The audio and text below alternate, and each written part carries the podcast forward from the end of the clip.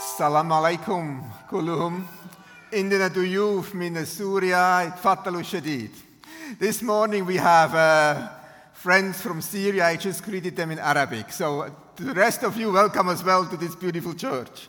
It's a joy for me to be with you all. Thank you, Dr. Jim Bradford and Dick Brogden, friends that I appreciate so much and learning so much from them. As I said, I heard uh, Dr. Jim Bradford so many times sharing about the love of Jesus and the power of the Holy Spirit.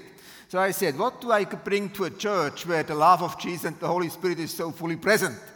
So uh, I felt the Lord is telling me one thing that uh, concerns all of us, which is we want to not just starting well, we want to also finishing well.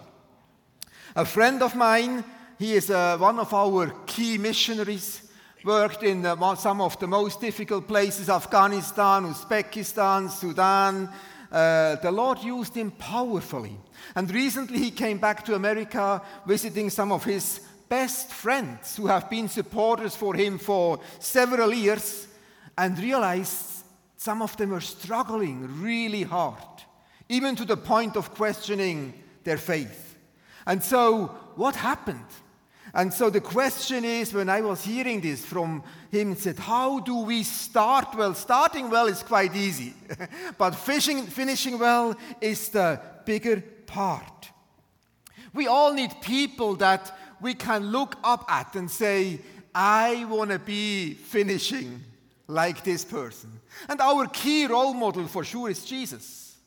Always asking the question, What would Jesus do? WWJD. This helps us really to follow, to think in each situation. And if we keep this in mind, it is probably the best thing we can do to finish well. We also have other examples in the Bible, like David, who fell, but he came back and finished well. Saul, he fell and didn't come back and finish bad. So, how do we finish well our race? Some of you here maybe are in their early 20s or even younger and asking the question, how should I, should I finish? Well, I still have 40, 50, 60 years to go for. You might or you might not. you know, we don't know even what tomorrow will happen. And even if you are 70, you might have another 20 years to go, so don't think you're finished yet. The Lord is using us day after day to run our race with the question, Lord, how do I continue giving you glory with my life? Until I see you from glory to glory. So that is the question we want to look at this morning. I want to share a story with you from a man that I didn't know personally. I only heard his story when I was standing in northern India and uh, was having the privilege to preach there to a tribe the, called the Garo tribe.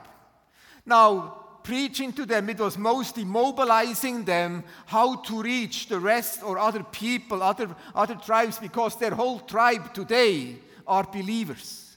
More than a million. But the way it started was really, really different. The, back in the 1800s, missionaries went to northern India to head hunters' tribes. That's not an easy job because this is their job is hunting heads. So if you go there, you're probably in problems. But some of the missionaries were able to win the first family to Christ. His name was Nok Seng. That was his name. And his wife and the two children started to understand who Jesus is. They started to follow him and were so happy and so oh, full of joy that they started to talk immediately to the rest of the people in the village. And some other families came to Jesus to the point that the village chief was threatened. And he felt if this continues, I'm going to lose my power, I'm going to lose my influence. I cannot let this go on. So he called the family, Nokseng and his family, in front of everybody and said, Please, you need to stop this. If you don't stop what you are doing and don't come back to the face of your ancestors with your family, we're going to kill you. And so the man looked at the village chief and said, I have decided to follow Jesus. No turning back. Not sure if you know this song. I knew this song before, but I didn't know it's coming out of this. This song was not written in English and translated into many other languages. It was written in Garo language out of this man's testimony, translated to many languages in the world. So when he said this, I have decided to follow Jesus, no turning back. The people killed his two children in front of his eyes and told him, You have another chance to deny your faith together with your wife. If not, I'm going to kill your wife. And the man was thinking and said, If none goes with me, I still will follow. And then they killed his wife. And the chief got so angry about this crazy man. Why is he so convinced?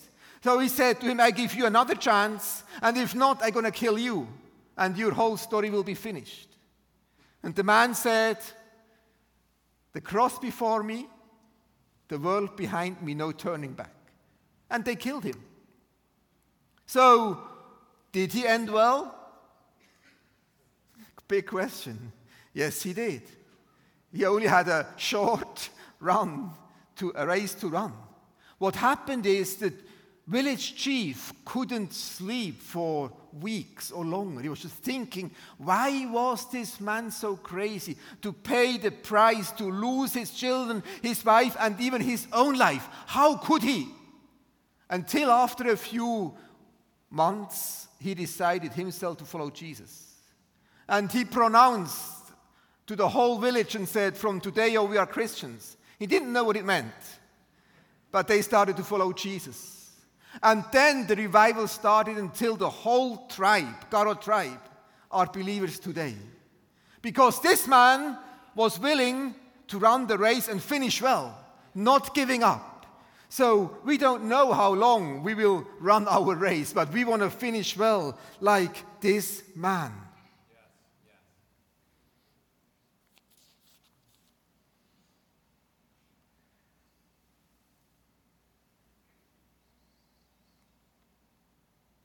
When we look at Jesus, how long was he ministering? Officially, only three years. So he was just start of his official ministry was only lasting three years, and he died when many people left him. But he also finished well. And through him, that's why we are here today. Because through, through him, the whole world has now salvation in him.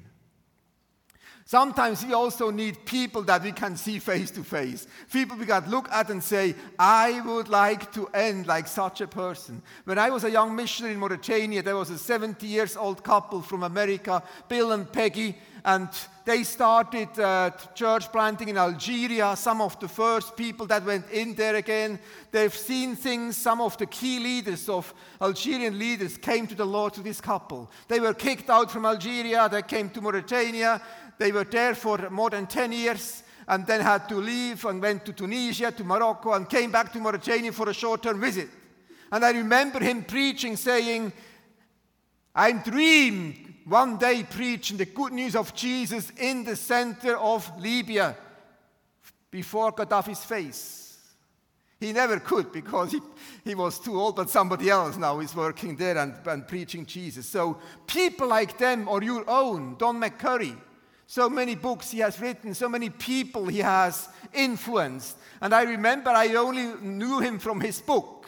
But when I was uh, in, in Texas, I believe it was, and he was there, and he was talking and sharing, a 90 years old man, still fully on fire of Jesus, and empowering the younger generation to follow Jesus and doing the same thing so that they also would be finishing well. I would like to look at, uh, together with you today at four stages, phases from the tabernacle, what it means to actually start and finish well. And these stages, phases, that's not that we are finishing the first one and then come to the last one. We are living in them all together at the same time. And these four stages, phases will help us to run and finish well. The first one, as you see, is It's about our salvation, knowing Jesus, knowing Him as personal Savior. In the Old Testament, as you can see, they had to sacrifice animals daily in order to ask forgiveness for their sins. The high priest, the priests were uh, sacrificing animals for the sins of the people, for their own sins, and only then they could go one times in a year and the Yom Kippur Day into the inner sanctum. Once a year, after so many sacrifices, and only one person could do this. And then we know when the time has come and the Lord decided to send Jesus Christ to us. And John the Baptist saw him, and when he saw him the first time, he said, Behold, the Lamb of God who takes away the sin of the world.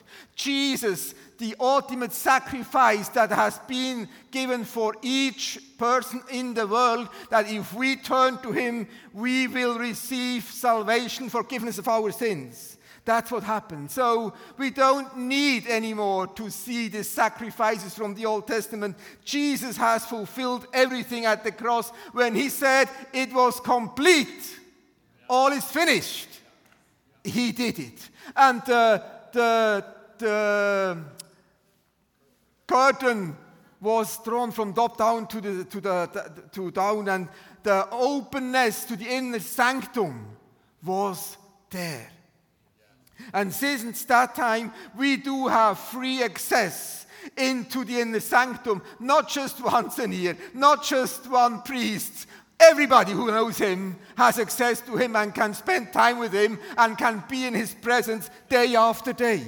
What a joyful thing this is. How beautiful this is. And I think this is the first phase stage to finishing well is to know who we are in Jesus. We are safe, we are children of God. The joy of our salvation is not just at the beginning when we start to know Jesus, it goes on forever, hopefully. But sometimes we are in danger of losing this. You know, life goes on, things can happen, and the joy of our salvation could go down and down and down. And so we need to go back over and over again and, and come before the cross of Jesus and say, Jesus, you are the only one that is worthwhile to follow. And I'm so thankful what you have done for me and increasing again our joy in Him. The joy of our eternal salvation this will help us to go through every kind of difficulties. If we look ahead, even Jesus himself, he said in, uh, in Hebrews, he said, Hebrews 12 to Jesus, who for the joy that was set before him endured the cross, despising the shame, and has sat down at the right hand of the throne of God.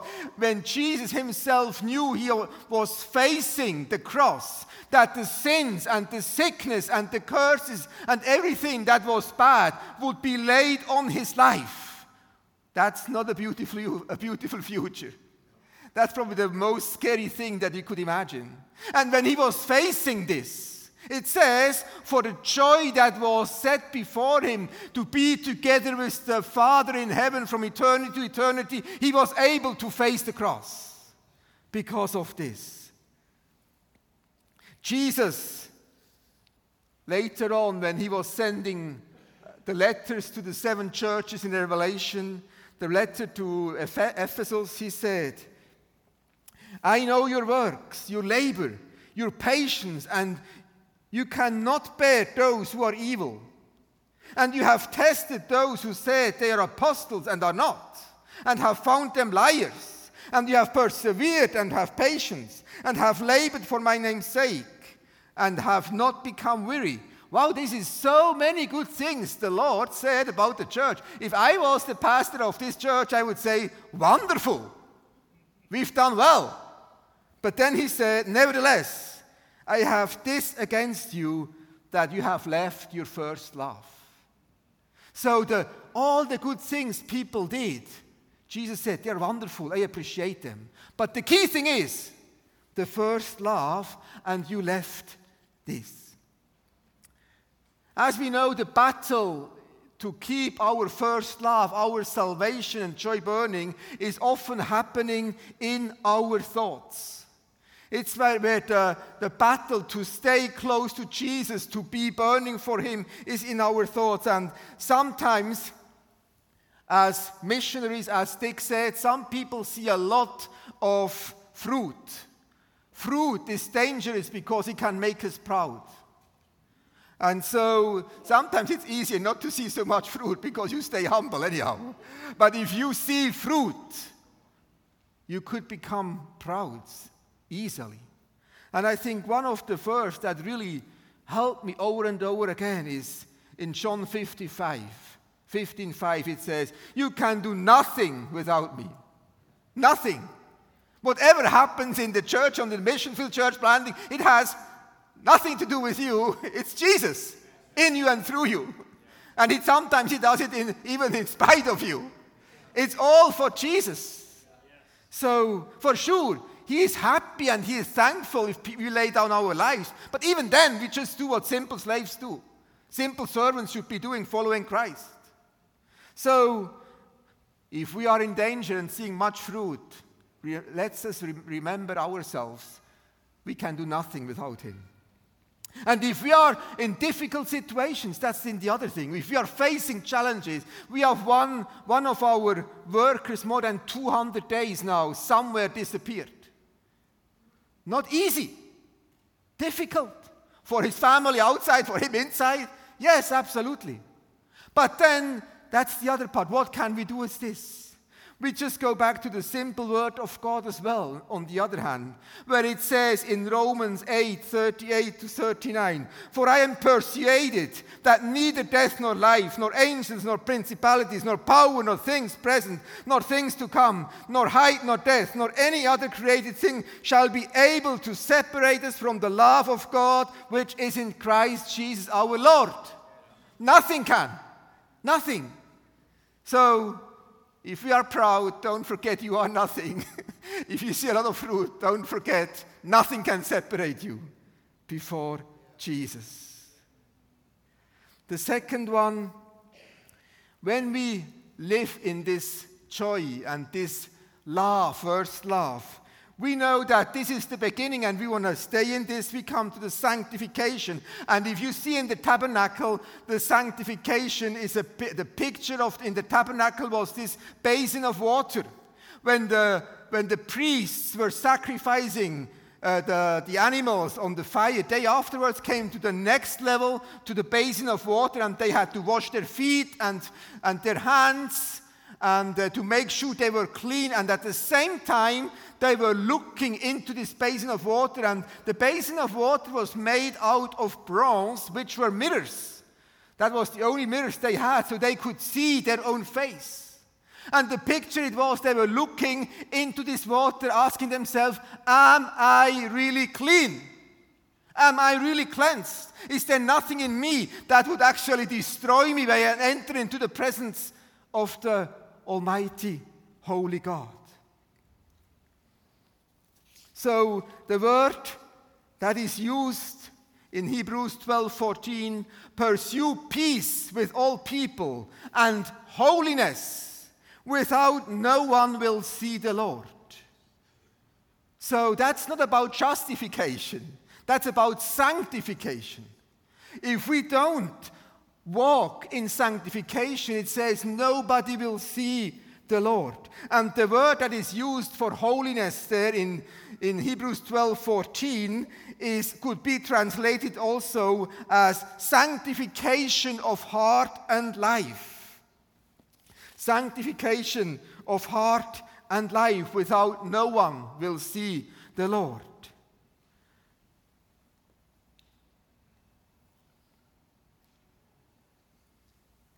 So when we live in sanctification every day, we remember that Jesus has justified us through his blood.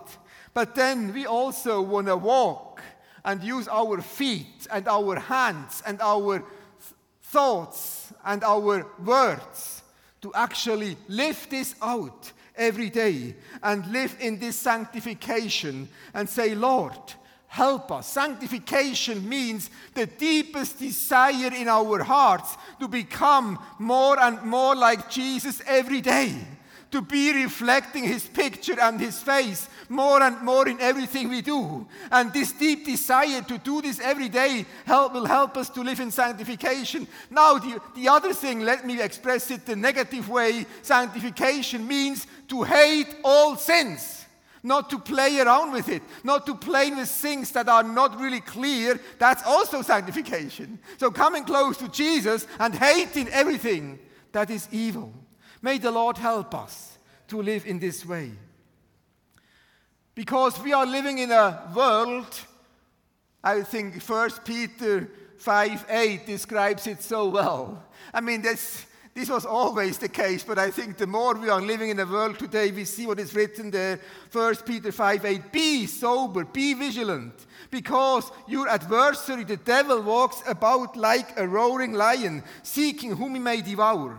Resist him, steadfast in faith, knowing that the same suffering are experienced by your brotherhood in the world. So we are not the first ones running this race. So many people have run this before. And when we read in 1 John 2 1 and 2, it says there, when John was writing to the Christians, the believers, I think he gave them two clear messages. The first is, My little children, these things I write to you, so that you may not sin. So the goal is to reflect Jesus more and more every day. But then it says, If anyone sins, we are not perfect. We might fall from time to time. We have an advocate, the Father Jesus Christ, the righteous one. And he himself is the propitiation for our sins, and not for ours only, but also for the whole world.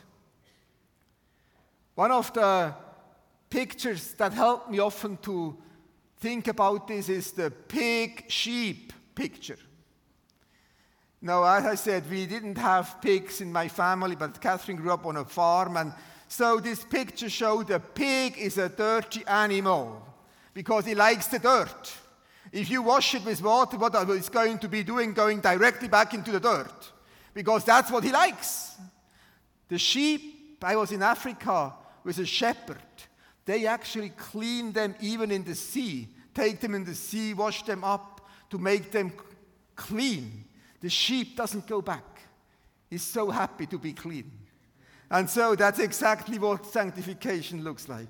The third point, after we have been living and doing this daily, then we are ready to come to the third point, dedication, which means before we enter into the holies of holies and say, Lord, we say, Lord, here is my whole life. Take it, do everything you want to. And that's in Romans 12:1. I beseech you, therefore, brethren, by the mercies of God, that you present your bodies a living sacrifice, wholly acceptable to God, which is your reasonable, reasonable service. Our presentation of our body and life is the worship, the service that the Lord likes and waits for.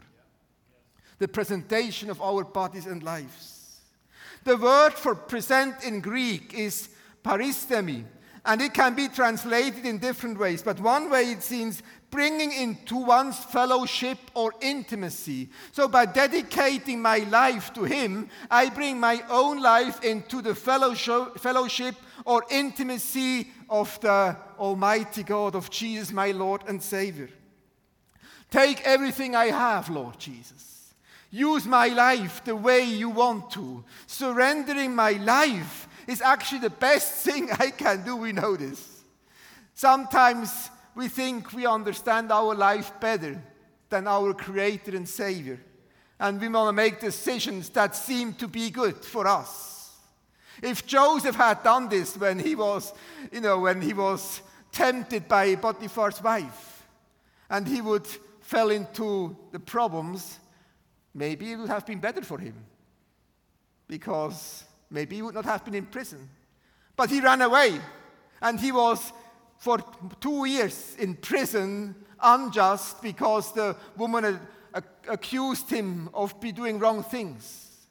But he was willing, even if it cost us something, he was willing to stay in the truth and to run away sin, even if it can have sometimes negative consequences, like it had for Joseph. But in the long run, the Lord used him to save the whole people of Israel. So, telling the truth, being willing to sacrifice everything, in the long run, always is the blessing. So let's not fall into the temptation of looking for a short cut because it might be easier. Dedication, our life, is giving my life to Him and saying, Lord, here is a blank sheet, and I sign it before Him. Actually, when we really go deep, that's the best thing we can do because He knows better who we are, what we need, what we should be doing than ourselves. If we think we know it better, it's hidden pride. We think we are better than our Creator and, uh, and, and, and the one who knows, who created me. I think I know better than He. Sometimes I'm in danger of thinking this way. And things look strange. But that is hidden pride, and we need to come back before Jesus and said, Lord, you have created me. You have created 8 billion people in the world, and you know every single one. You know the best for everybody. So who am I? Just take my life. And when this is happening over and over again, then I come to the area when I can bring worship. Worship to Jesus. Worship is the next one Romans 15, 16, when we look in the tabernacle, when finally the priest was, entered to en- uh, was able to enter into the holies of holies, and he put this incense, the smelling part, which only was allowed to use for this. Nobody else was, to make, was allowed to make the same incense if not for this way. If they did, they would be killed. So uh, when this went into the Holy of Holies, then the smoke went up to God. And so Romans 15 16 says that I might be a minister of Jesus Christ to the Gentiles, ministering the gospel of God, that the offering of the Gentiles might be acceptable, sanctified by the Holy Spirit. So, what Paul is saying here that if we are bringing the good news G- of Jesus from Jesus to people who don't know him and to tribes and peoples and languages who've never heard about this, we are actually bringing a beautiful sacrifice before the throne of God. That these people can hear about Jesus, and that's the real true worship God is expecting from all of us. And he's not just expecting this, he's also empowering us into this. First Peter 2 9 says, But you are a chosen generation, a royal priesthood, a holy nation, his own special people, that you may proclaim the praise of him who called you out of darkness into his marvelous, marvelous light. So we are a chosen generation, royal priesthood, for doing what? Worshipping Jesus with our lives but also bringing this worship, making it available to those who don't know Him yet, so that those who will enter into the, into the covenant with Jesus will be a sacrifice that Jesus is happy with. John 15, 8 says, If you love me, you bear much fruit. If you want to honor me, you bear much fruit. The disciples of Jesus gave their life, and they were all learning how to do this, seeing Jesus working for three years. And then, after a certain time, they were able to be sent out. And Jesus said, Now it's for you to do the same thing that I have done. Go and cast out demons, heal the sick, and all of this. And they were so happy that it worked when they went. They realized they were able to heal the sick. They were realizing they were able to cast out demons. What a beautiful thing. Many of us have experienced this. That's wonderful, isn't it? And so they came back and thought, now we're going to give a report to Jesus and tell him how beautiful we did. And Jesus was listening and said, Well done, but don't, this is not the reason for you to be happy, first of all. Be happy that your names are written in the heavenly book. That's what our choice. Now, for sure, the Lord is doing more and more signs and wonders today because He wants to glorify His name. And sometimes and often, He does it in a way we don't even could have thought about. In one country, I will mention, I cannot mention the name here, in one country, a few people recently were arrested some expat missionaries, some locals, and they were actually asked to give their testimony. And this is a strange thing. So they were giving their testimonies, and it was actually published openly in the net. And I think the goal was that everybody who listens to this will be afraid to become followers of Christ. That was the goal. So all of these people, I don't remember how many it was, at least three, probably more, gave the testimony. None of them denied Jesus. Praise God.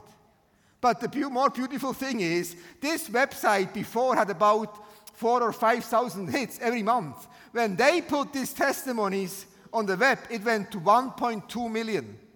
So a seventh of the whole population of this country probably has somehow heard about Jesus.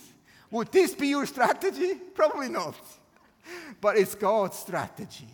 He knows exactly what he needs to be doing in order to bring the people to him. So, our job is these four things living in this salvation, coming back over and over again to the first love. Secondly, having this deep desire and commitment to become more and more like Jesus by the power of the Holy Spirit, with the help of the Holy Spirit. And if we are fallen, and sometimes all of us do fall into sin, we stand up and want to continue living with Jesus even more and hating the evil even more. And then the dedication of our lives to serve Him.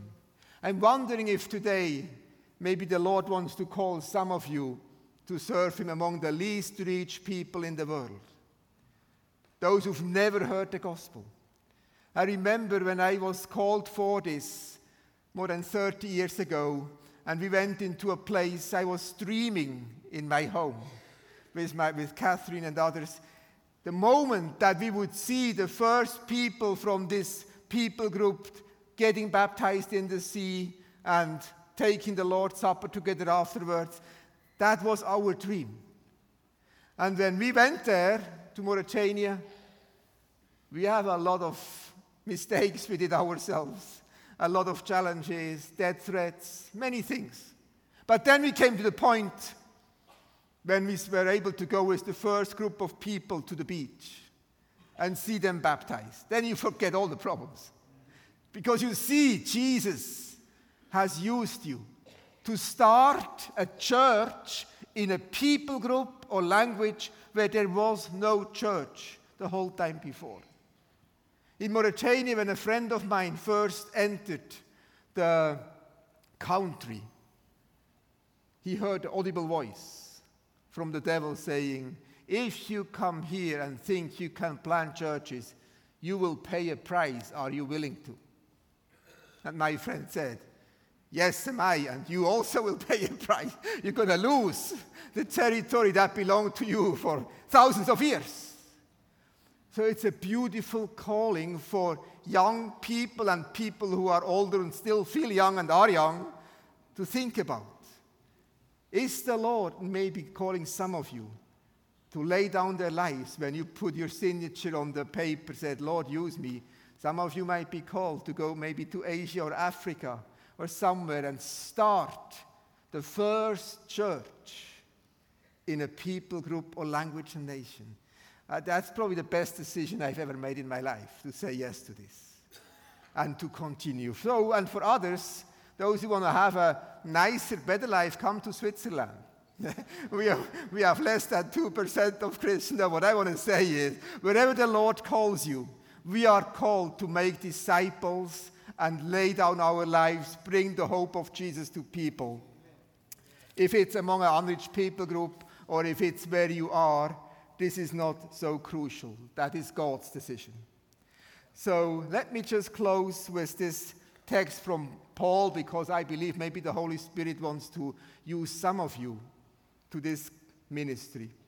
My ambition, my goal, my desire, my zeal, my hope is to preach the gospel not where Christ was named, to whom it was not preached. By him let them see, and those who have not heard should understand. To bring non believers a sacrifice of worship to the throne of God, whole tribes and nations, the Lord is doing amazing work among these people and uh, is bringing them into to Himself. And some of you might be called to go and join Live Dead, getting trained for this work, and go and adopt Unreached People Group. I want to summarize the four phases, stages we are all in is keeping our joy and love, first love burning of our salvation, living a sanctified life, dedicate our life over and over again to Jesus, and bringing worship to Him by bringing people who don't know Him yet before the throne. I want to ask you a few questions, and Dr. Jim Bradford will come and then lead us in prayer. What is the Lord calling you today? Do you need to come back to the first love and joy of Jesus? Not important if you have been a believer for a few days or for 50, 60 years. That's what we need over and over again. Are you called to come back and live your life in a sanctification? Is there any sin that you're aware of that you didn't repent? There is time and forgiveness to do this. And are you willing to recommit your whole life without any condition to the one who knows better what you need and I need? And give this blank signature on this white paper.